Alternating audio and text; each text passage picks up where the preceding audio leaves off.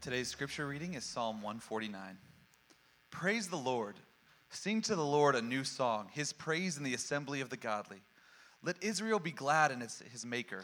Let the children of Zion rejoice in their king. Let them praise his name with dancing, making melody to him with tambourine and lyre. For the Lord takes pleasure in his people, he adorns the humble with salvation. Let the godly exult in glory. Let them sing for joy on their beds. Let the high praises of God be in their throats and two edged swords in their hands, to execute vengeance on the nations and punishment on the peoples, to bind their kings with chains and their nobles with fetters of iron, to execute on them the judgment of written. This is honor for all his godly ones. Praise the Lord. This is the word of the Lord. You may be seated.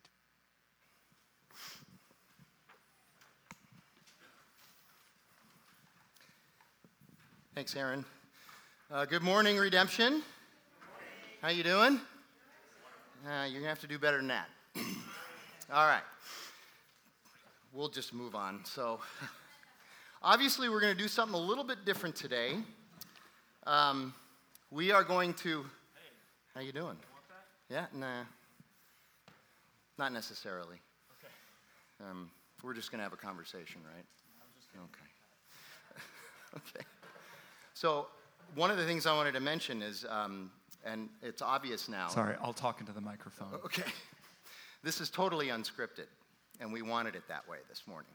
I mean, we've talked about what we were going to do this morning, but uh, it is unscripted. We wanted, um, w- let me put it this way Cody and I have both studied very hard for t- this morning. We've done our research, we've done our work, uh, but we wanted it to just, fl- we didn't want to be reading words and things like that. So here's what we're doing we're closing out the series in the Psalms this Sunday. We've had, this will be our 11th message in the Psalms uh, for the summer. Next week, we start the Sermon on the Mount, and we're going to go through Matthew 5, 6, and 7 uh, between now and Advent. So that's what we'll be doing in the future. But today, we close the, uh, the, the series in the Psalms, and what we wanted to close with are the Psalms of praise, worship, and formation that we find from 146 through 150. Certainly, there are other Psalms of praise, worship, and formation, but these five in particular are grouped together as such.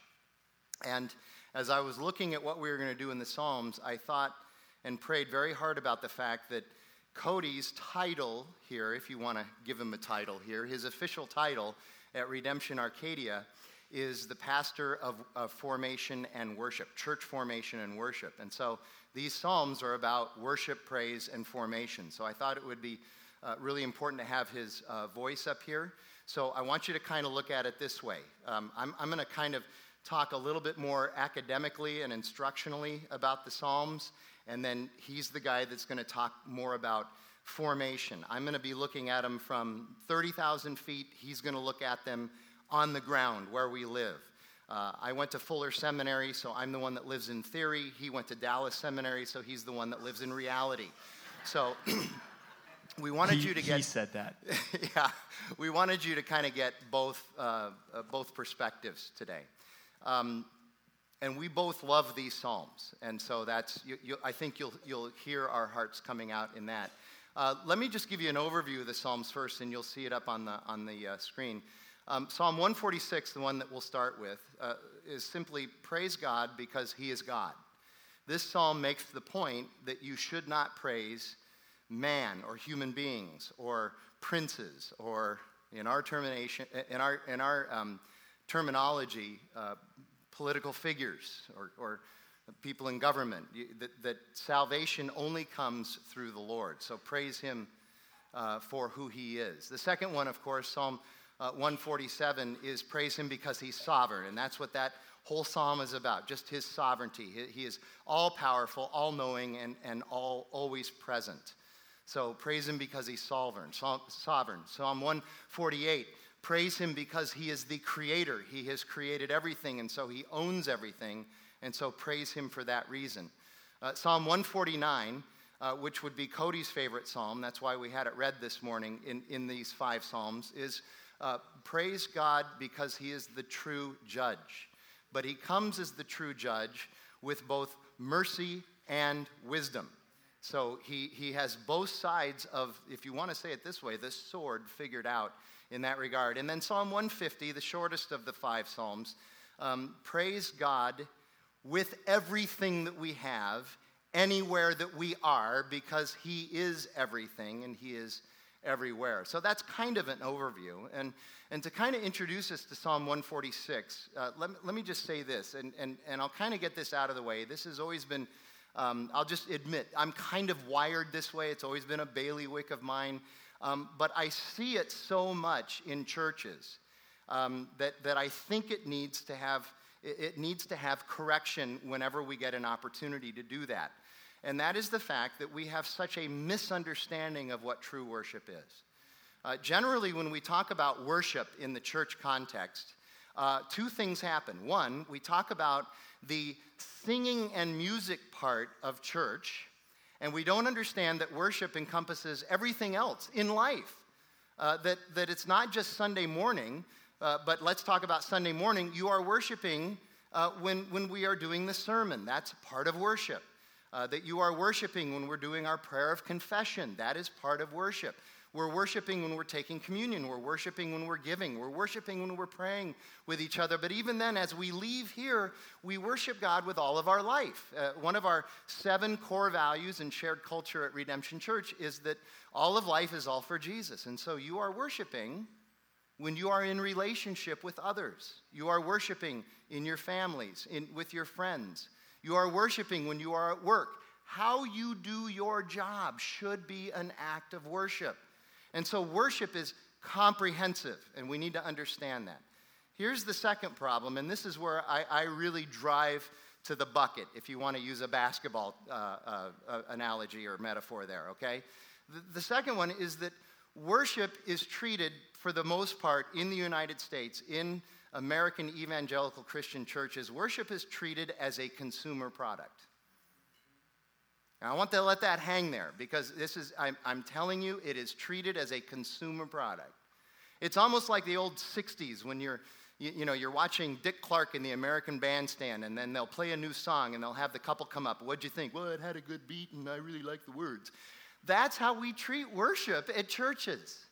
We treat it as a consumer product, which makes worship about who? Us. Well, who is worship really supposed to be about?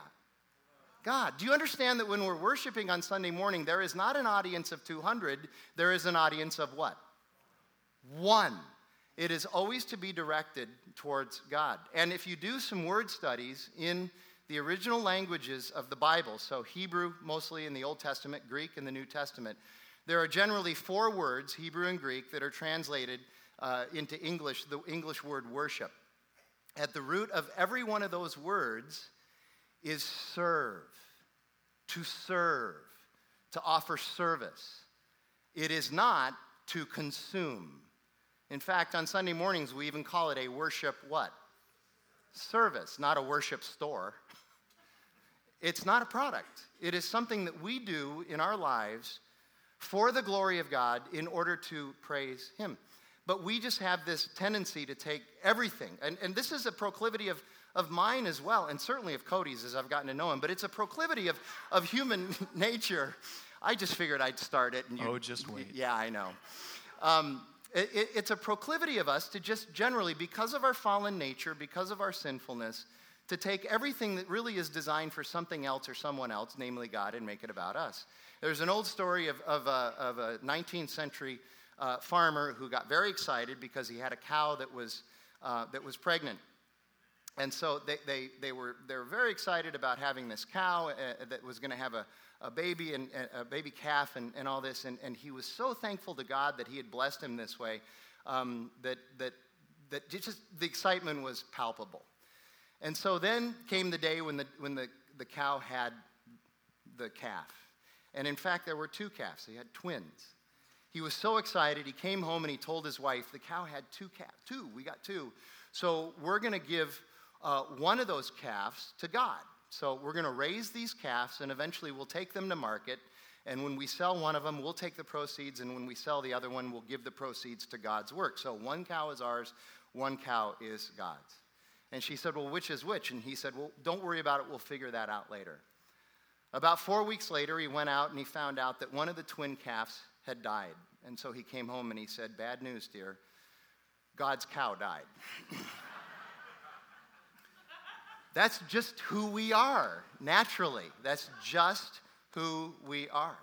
And so, Psalm 146 in particular pushes against this notion. So let, let me just read it to you again. Well, you haven't read it. We haven't read it yet. Aaron read 149. So let me read it to you. Praise the Lord. Praise the Lord, O my soul. I will praise the Lord as long as I live. I will sing praises to my God while I have my being. Do not put your trust in princes, in a son of man in whom there is no salvation.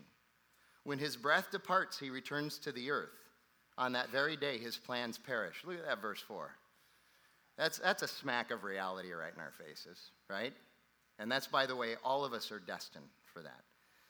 Blessed, happy Sunday. Blessed is he who helped, whose help is the God of Jacob, whose hope is in the Lord his God, who made heaven and earth, the sea, and all that is in them, who keeps faith forever, who executes justice for the oppressed, who gives food to the hungry.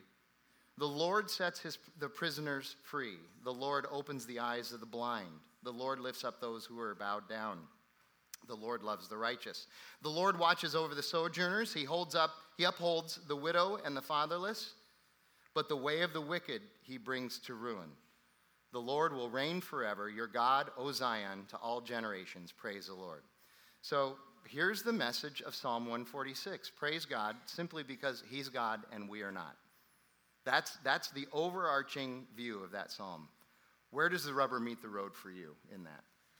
Yeah, I mean, there's so much, I think, in this psalm. Uh, one of the things that really strikes me, uh, you know, I'm constantly listening to different worship songs, partly just for fun, mainly for research, um, just to kind of see what we're going to be doing on a Sunday. And um, I'm struck always by the, the types of pronouns that are used in worship songs. Um, and uh, obviously, there is a breadth and width as to what we can do. We can always come before God and say, Hey, God, I need you. I, I long for you. I do all this stuff. God, this is what you have done for me. There, there's an appropriateness to that. But overarchingly, I, I find ourselves are constantly the focus of many of the worship songs being written today, many of the stuff that we're trying to sing.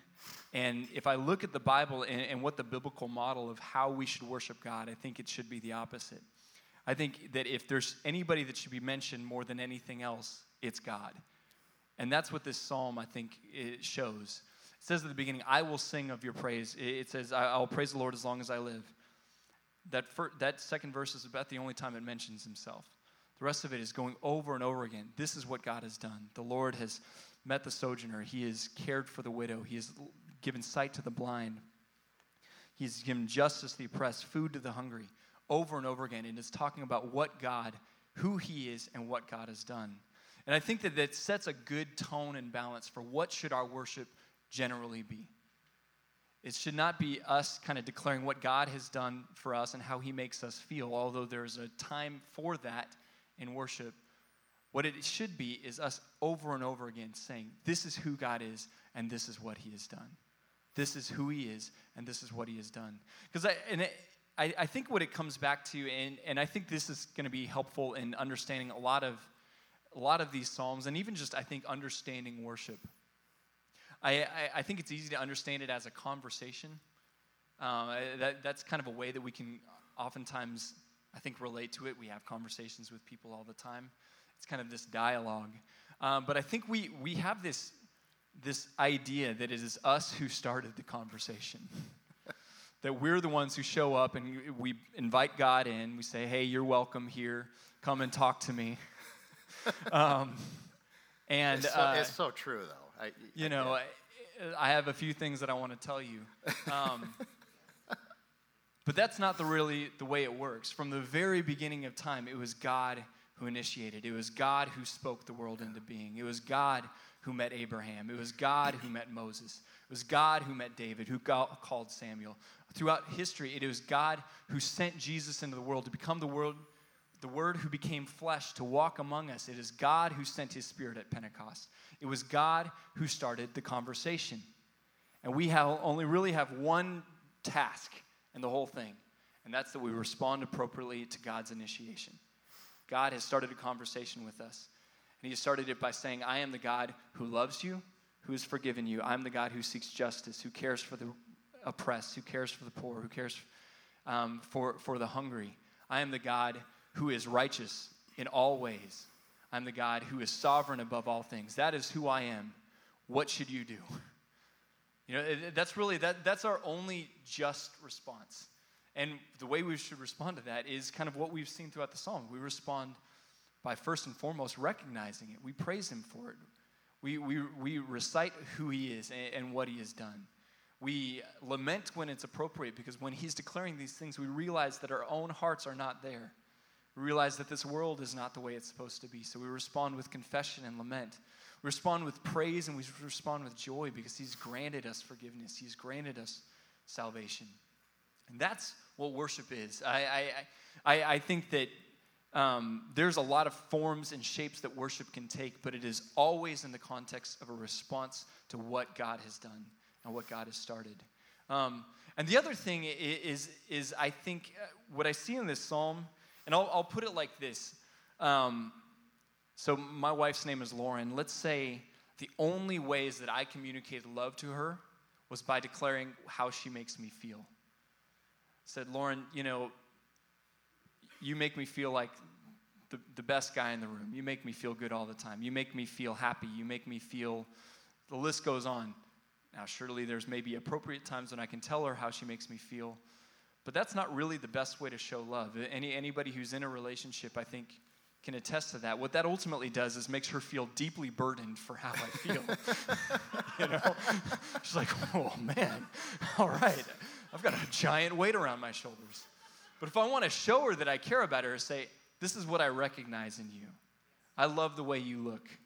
I love the way you act in certain circumstances. I love the way you care for our kids. I love the way you reach out to our friends and show them kindness. I love the way you, all these different things. That's the way you show love. That's the way you, you respond appropriately to somebody that you are in a, a, a that type of relationship with.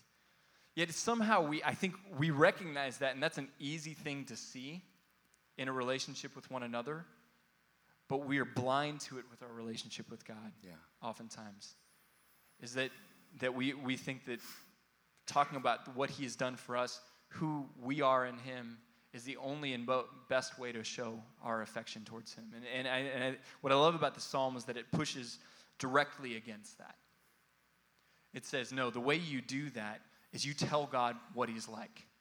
That's the predominant way in which we should worship Him. We should tell Him what He's like over and over and over and over again. And then the, the, the, only last thing that I'll say, and, and we'll talk a little bit more about this in the next psalm, is that this is the way it begins to form you. Um, I'll talk about this more in the next one, but worship is not just something that we respond to. It's not just something that we are responding to God to, but God is actually doing something to us through worship. God is changing us through worship. When we are submitting ourselves to who He is, when we are recognizing, when we read through this list, He's the one who made heaven and earth. He's the one who keeps faith forever. He executes justice for the oppressed, gives food to the hungry, sets the prisoners free, opens the eyes of the blind lifts up those who are bowed down, loves the righteous, watches over the sojourner, upholds the widow and fatherless. He brings the way of the wicked to ruin. When we recognize those truths about God, ultimately what we are recognizing is that as God's people, that's what we're supposed to be about. Those are our values, those are our priorities. Our priorities are reshifted and re- retrained under the worship of God. That as we recognize the reality of who God is, our hearts change towards that. Our desires ultimately are for those things. And that's why it's so important that we worship regularly. This is habitual. This is not something we just do when we feel like it, but that we are submitting ourselves to the reality of who God is on a regular basis, because ultimately that does something to us. You know, it's interesting that you ended with that. I, I didn't know you were going to do that, but uh, as I've been studying these Psalms in particular, and especially 146, and with the Sermon on the Mount coming up. I mean, next week we're going to do, you know, the Beatitudes, uh, Matthew 5, 1 through 12. It got me thinking exactly what you just said, how true worship does begin to form us. Uh, when I first became a Christian almost 30 years ago, For quite some time, I really thought that our, my Christianity was defined essentially this way I was a good Christian if I didn't cuss and I didn't drink. Where do you get that in Scripture, though? Especially a psalm like this, okay? Now, I'm not here to talk about how to be a good Christian. I don't even know. We could parse that theologically and throw it out the door, right? Okay? But if our hearts are going to be formed like God's, I don't think God is as concerned about what we're drinking or what we're saying as he is about these types of things that we're taking care of the widow, the oppressed, the poor, the prisoner, those who cannot uh, stand on their own, that, that we are to have a heart for those people, those, those who are marginalized. That's a part of what genuine Christianity is about, is having the heart of Christ and then manifesting that in our lives. And we'll see that next week, especially in the Sermon on the Mount. So now 147, let me just read the first 11 verses. It's the longest of the five. but this is the psalm um, that, where we say, worship God because he is sovereign, because he's all powerful. Praise the Lord, for it is good to sing praises to our God, for it is pleasant and a song of praise is fitting. I'll mention something about that. It's pleasant to praise God. The Lord builds up Jerusalem. He gathers the outcasts of Israel. He heals the brokenhearted. He binds up their wounds. He determines the number of the stars. He gives them all the, uh, of their names. Great is our Lord and abundant in power. His understanding is beyond measure. The Lord lifts up the humble, he casts the wicked to the ground. Sing to the Lord with thanksgiving, make melody to our God on the lyre. He covers the heavens with clouds. He prepares rain for the earth. He makes the grass grow on the hills. He gives the beasts their food. Here's his sovereignty. And to the young ravens that cry, his, now, verses 10 or 11 and 11 are particularly important. His delight is not in the strength of the horse, nor his pleasure in the legs of a man, but the Lord takes pleasure in those who fear him, in those who, who hope in his steadfast love. Uh, verses 10 and 11 is essentially the gospel in a nutshell, right there. It's not us, it's Christ. It's not us, it's God the Father through his Son Jesus Christ and the Holy Spirit living in us. Uh, when we put our faith and trust in the power of worldly things, we will eventually, if not sooner, always be let down. It's the old uh, saw that, that false gods never fail to fail. And that's what he's saying here, because a false God is never sovereign. A human being is never sovereign. Only God is sovereign, so only He has the ability to be God, not us and not anybody else. Uh, and then this idea that it's pleasant to praise and worship God. Um, it, it, again, this is such a journey with Christ. I, I, it's, maybe it's hard to see it at first, but the longer you're with Him, the longer you're getting to know Him, the longer you're responding to God, the longer you're in conversation with Him through His Word, through prayer, and through community, uh, what you begin to understand is that there really is great freedom in knowing that you're not God, that you aren't in control. Yet, every one of us, have you ever described somebody around work, maybe not too out loud, but eh, that guy's really a control freak? Okay, guess what? We're all control freaks. It's just in our nature. But there's great freedom in relinquishing that and recognizing that God is actually in control. God is actually sovereign.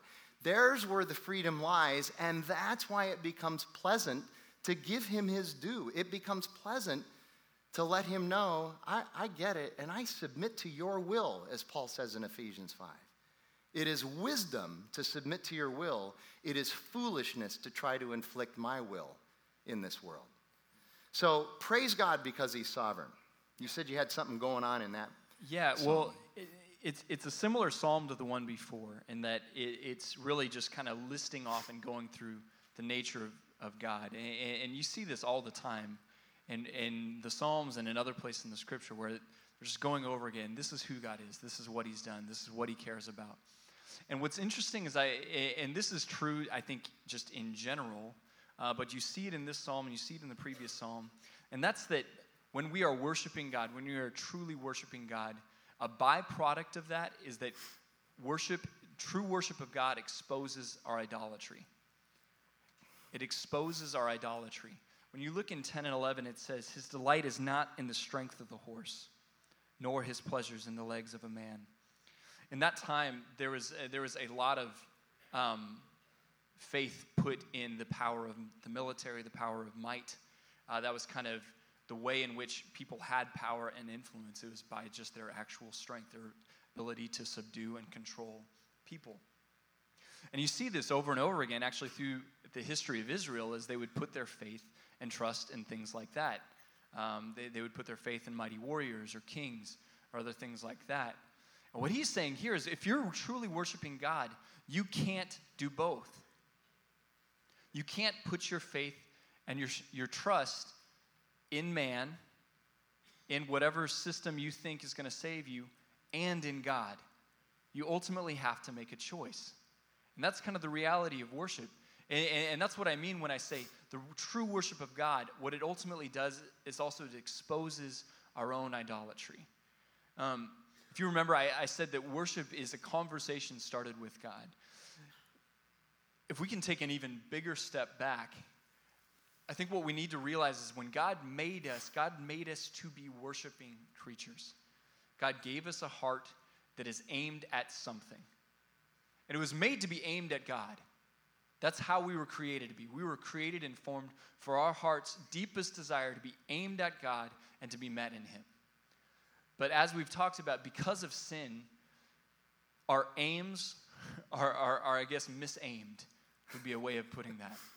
And that's kind of what happens at the core. And that's kind of the core of sin, is that our deepest desires are aimed at things that aren't God.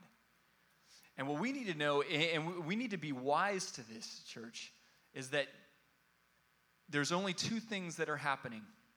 There's either God initiating a conversation with you and us responding appropriately in worship, or it is Satan putting forth a counterfeit and us responding in worship to that. There is never a point in time in which we are not worshiping something. And in the same way that the worship of God does something to us, when we worship oh idols, goodness, yes. it does something to us. Yeah. We are changed by that. We are changed when we worship success. We are changed when we worship comfort. We are changed when we worship beauty. We are changed when we worship um, the might and power of government. We are changed when we worship uh, our friendships, our family, even good things. When we worship those things, we are ultimately changed by those things. And the outcome is never that our hearts are more in love with God. Satan doesn't have to get us hooked on drugs to turn away from Him. He just has to get us hooked on our jobs. He just has to get us hooked on, you know, just making a little bit more money. That's it, just a little bit more. We don't need to be rich, we just need to make a little bit more. He just needs to get us hooked on something other than God. And that we will ultimately be shaped and formed by that. Our affections, the way we spend our time, the way we spend our money. That's what I mean by that. This is where our, our, our worship plays out. And if we want to take a self examination of our heart, we ask, how are we spending our time?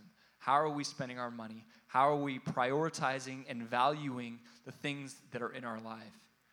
You know, I, I, I think of, um, uh, you know, uh, if you're in a job where maybe the common way of going about something is maybe not the most ethical way of going about something, where you could totally get away with it.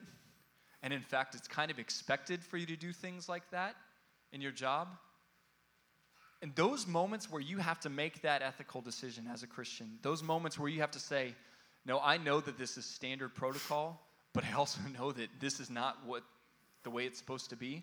This is, I know that this is not an action that if I'm submitted to God, I would do. That moment right there is a worship moment. Hmm.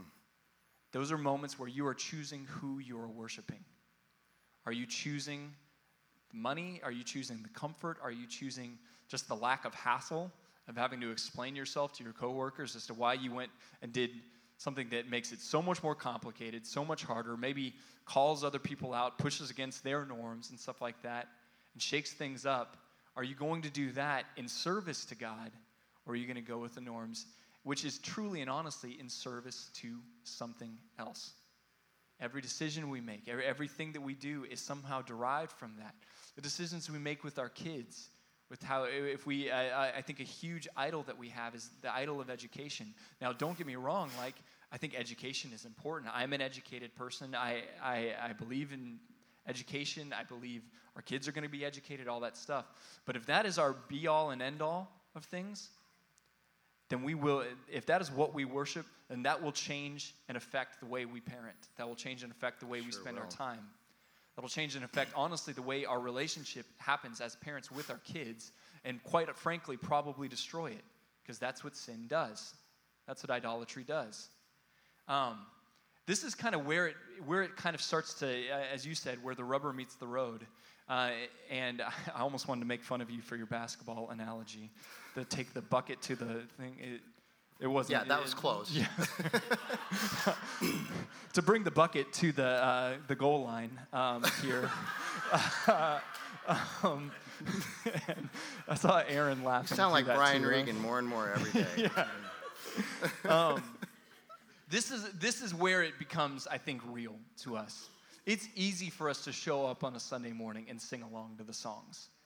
It's easy for us to show up and come and, and, and sit under the sermon and even nod to it and, and even agree with it. It gets really hard when we go home and we have to make those choices that are either in service to God or in service to our idols. That's when worship matters. Now, I'm not saying, and we're going to talk about this later, I'm not saying that what we do here on Sunday doesn't matter. And it, it matters, it, it, it, matters a lot. But where it gets a lot harder is when it's out Yeah, there. right. And I think that this is what, if you look at just over and over again what God means when He's talking about worship, when He's talking about service, He does talk about it in the context of singing. He does talk about it in the context of what you do on, like, well, in this context, like on a Saturday um, through the sacrifice system and stuff like that, or for our context on a Sunday. But most of what He's talking about is doing what He says when it matters. Yeah. That's what worship really looks like. And so when we worship God, kind of what, what, the, what I really loved about this psalm is that kind of the flip side of it is that it exposes our idols. Yes. It- it is the more we worship the true God, recognize who He is, the more it shows in us and in our hearts what we are idolizing apart from God. And I'll tell you, just, you know, kind of give a shout out to um, many in our congregation who truly do wrestle with this in the marketplace. I'm stunned by the number of times I'm having coffee with somebody or lunch or whatever, and they're really wrestling with the reality of what it means to live out your faith in a marketplace that doesn't buy any of it and how hard that is, and yet staying steadfast in your faith, as Paul says in Philippians. Well, Psalm 148, which is um, praise him because he's creator. Praise the Lord. Praise the Lord from the heavens. Praise him in the heights. Praise him, all his angels. Praise him, all his hosts. Praise him, sun and moon. Praise him, all you shining stars. Praise him, you highest heavens, and you waters above the heavens. Let them praise the name of the Lord, for he commanded and they were created, and he established them forever and ever. He gave a decree, and it shall not pass away. Praise the earth from the Lord, you great sea creatures of all depths. Fire and hail, snow and mist, stormy wind fulfilling his word, mountains and all hills, fruit trees and all cedars, beasts and all livestock, creeping things and flying birds kings of the earth and all peoples, princes and rulers of the earth, young men and maidens together, old men and children. Let them praise the name of the Lord, for his name is exalted, his majesty is above earth and heaven. He has raised up a horn for his people. Praise all his saints from, from, for the people of Israel who are near to him. Praise the Lord. This psalm for me, uh, I know it m- might be a little bit of a stretch, but this psalm to me calls into reality the fact that Christ is coming again. Because he talks about these things that he's created that are not going to perish, that are not going to fade away. And, and it reminds us that many of us, are, are, um, our understanding of end times is actually incorrect. That God is going to destroy everything and then start over. When in fact, what he's going to do is he's just going to bring us the New Jerusalem and we're going to have a remodeled or recreated kingdom of God that we're going to live in that is now sort of the rebirth of, of the Garden of Eden rather than it just him destroying everything and starting over. These things are going to last. It's just that when Christ comes again, they're not going to be corrupted anymore. And that's why when he comes again, there will be no more crying, there will be no more pain, and there will be no more darkness, which I think is, is really good. But we praise him because he created everything as well. Yeah, kind of on that note, there's really two things that I see in the psalm. And one, eh, so I, I just finished reading uh, The Last Battle from the C.S. Lewis uh, Chronicles of Narnia with my kids, which I really read more for me um, than for my kids. My four year old, especially when we started, we got through all of the Lion, the Witch, and the Wardrobe.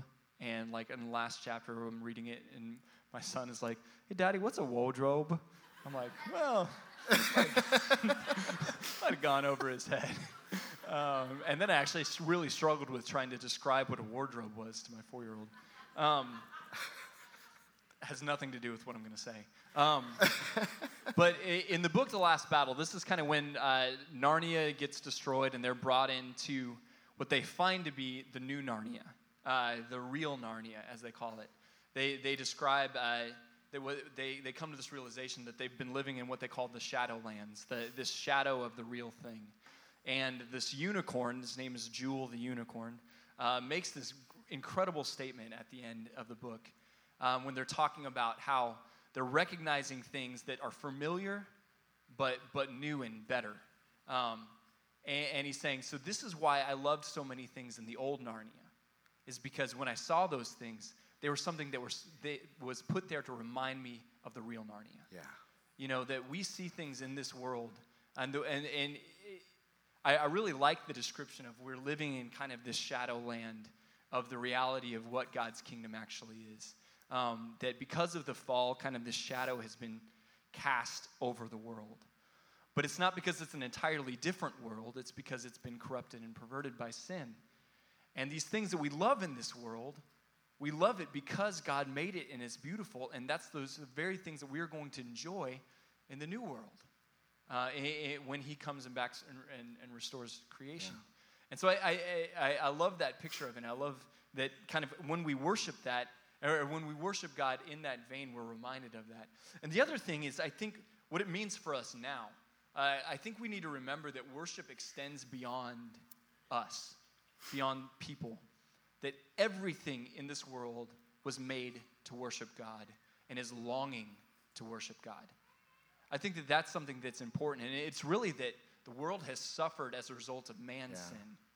You know, that, that the, the discord within creation, the discord between, you know, uh, that's felt kind of within our ecosystems and stuff like that is not their fault, it's our fault. And that um, all of this stuff wants to be made right under God. It's kind of weird to think about, but like our dogs want to worship God except for Moose, your dog. Yeah, I know. Well, I don't, I don't know what he wants, but yeah, he wants, he wants Frank. His heart has been skewed.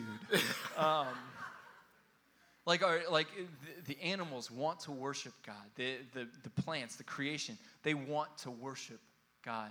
And I think one of the ways that we show and we worship God is by stewarding that creation yes. in that way. Yeah. And I think that this is something that is so easily missed, even in my own life. And there's probably depths that I have to examine in that reality. That this world should be, as Christians, stewarded in such a way as though we recognize that, these, that everything in this world is a worshiper of God. Yeah. Um, everything was made by God for Him. Yeah. And if we see and understand creation in that vein, it should change the way we treat it. Should change the way we live in it. Even, um, even Paul says in Romans 8, yeah. creation cries out yeah. in anguish. Yeah. I mean, not to sound too hippie or anything like that, but we should, we should care. And because it's a way that we worship, it's a, it's a way that we, we show and manifest the goodness and glory of God. It's the way we treat creation because creation longs for it. Yeah. That's what I love this picture of, of kind of the, the hail and the, the creatures in the deep and, and all of this stuff. They, they're wanting to worship God. Um, and the thing that's keeping us from it is the sin that we brought. Right. And so, kind of really doing what we can to steward creation in such a way that shows this is what the world is supposed to look like under the reign and rule of God. So now, Psalm 149, which is, um, you told me this week, this is the one that really gets at you. Uh, praise the Lord, sing to the Lord a new song. His praise in the assembly of the godly. Let Israel be glad in his maker. Let the children of Zion rejoice in their king. Let them praise his name with dancing, making melody to him tam- with tambourine and lyre. For the Lord takes pleasure in his people. He adorns the humble with salvation. Let the godly exult in glory. Let them sing for joy in their beds. Let the high praises of God be their throats and two edged swords in their hands to execute vengeance on the nations and punishments on the peoples, to bind their kings with chains and their nobles with fetters of iron, to execute them on them the judgment written. This is the honor for all his godly ones. Praise the Lord. Praise God because he's the true judge. Talk about that.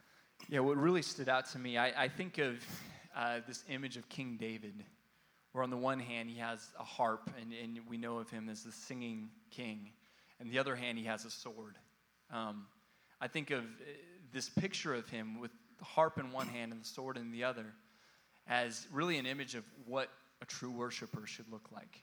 And, and bear with me as I explain this, because this is kind of what's said in the psalm. The first half is all about actually singing to him, using instruments to praise him, using music and, and shouting and, and being loud and being celebratory. That's what worship is, and that needs to be important. That needs to be something that shapes us and forms us. That's something that God deserves from us. It's for us to gather together and actually celebrate Him and sing songs to Him and, and, and to recite prayers and, and, to pray to Him. It says to sing on their beds. So this should be something that not only happens here, but at their homes. But on the other hand, He says you have this going on, but He also has the double edged sword in His hand to execute God's justice throughout the world. That there seems to be this weird dichotomy that we'll always put forth that says we're either about social justice or we're either about what goes on in here. And that dichotomy doesn't exist anywhere right. in the Bible. Is that when we worship God, we sing His praise, we talk about who He is, we, we submit ourselves to Him, we celebrate Him. But when we see injustice, we fight for it, we fight against it.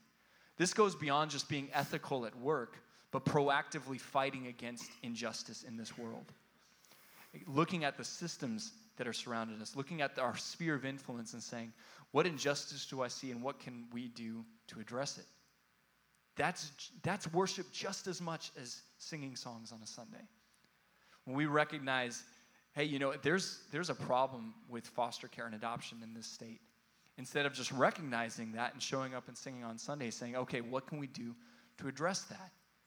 We recognize that there's issues surrounding criminal justice, there's issues surrounding race, there's issues surrounding inequity, and, and there's issues surrounding um, our families and, and, what's going on in our neighborhoods and stuff like that. The Christian should be at the forefront of that. Yeah.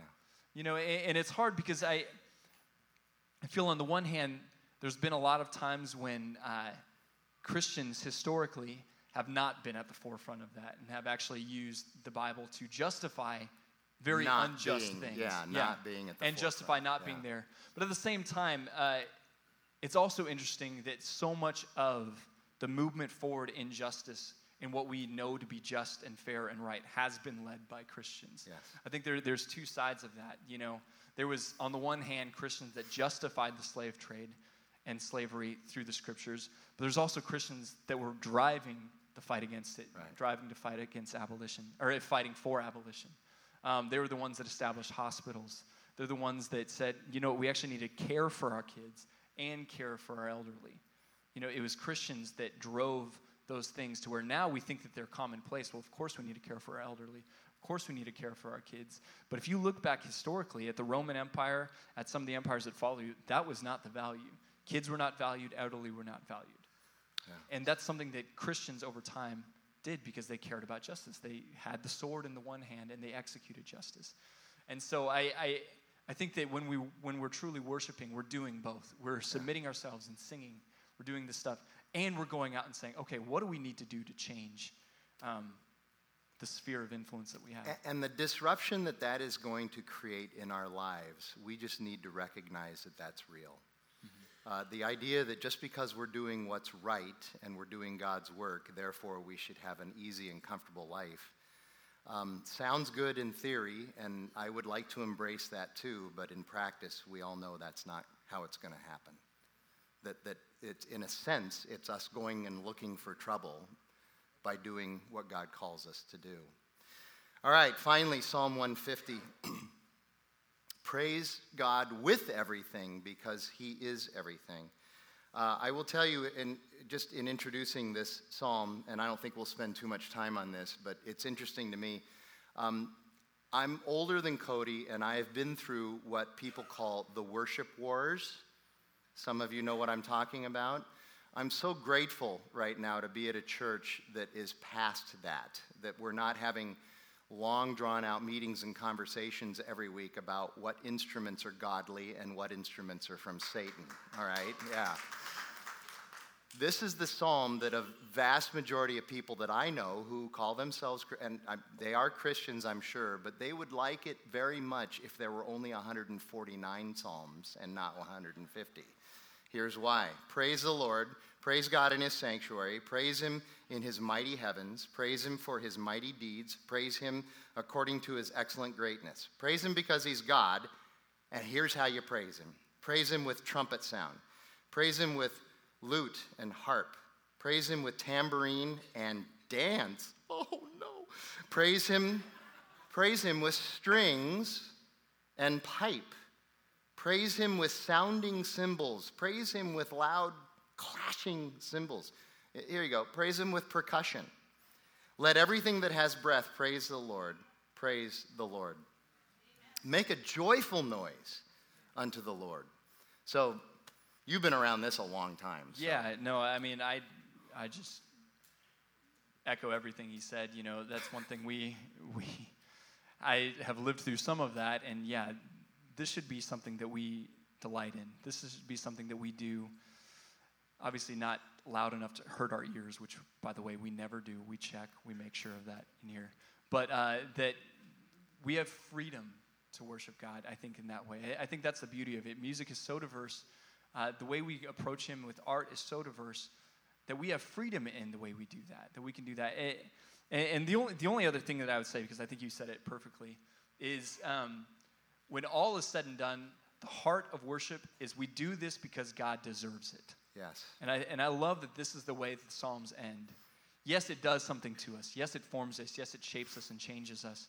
But ultimately, the reason why we show up here when we feel like it and when we don't, the reason why we go and do what God says when we feel like it or what we don't, the reason why we execute justice when we feel like it and when we don't, is because God deserves it. Amen. There's no other right response to God other than doing what He says because He deserves it. And, and, and that's what I love kind of about the way this ends. Yeah. So. Well, we hope that this is, I know this has been very different than what we normally do, but I hope it's been informative and helpful for you this morning. So, oh, please. so, uh, why don't you guys go ahead and get ready for our last song and communion? And could we invite the communion servers forward, please? Uh, also, um, any pastors, elders, deacons, uh, anybody who's going to be available to pray with people. Uh, this is our time to respond to everything that's happened uh, in this service up until now. We take communion, uh, we, we, we sing, we pray, uh, we give, all of those things as uh, Cody and the praise team leads us in this. So let's go ahead and do that right now.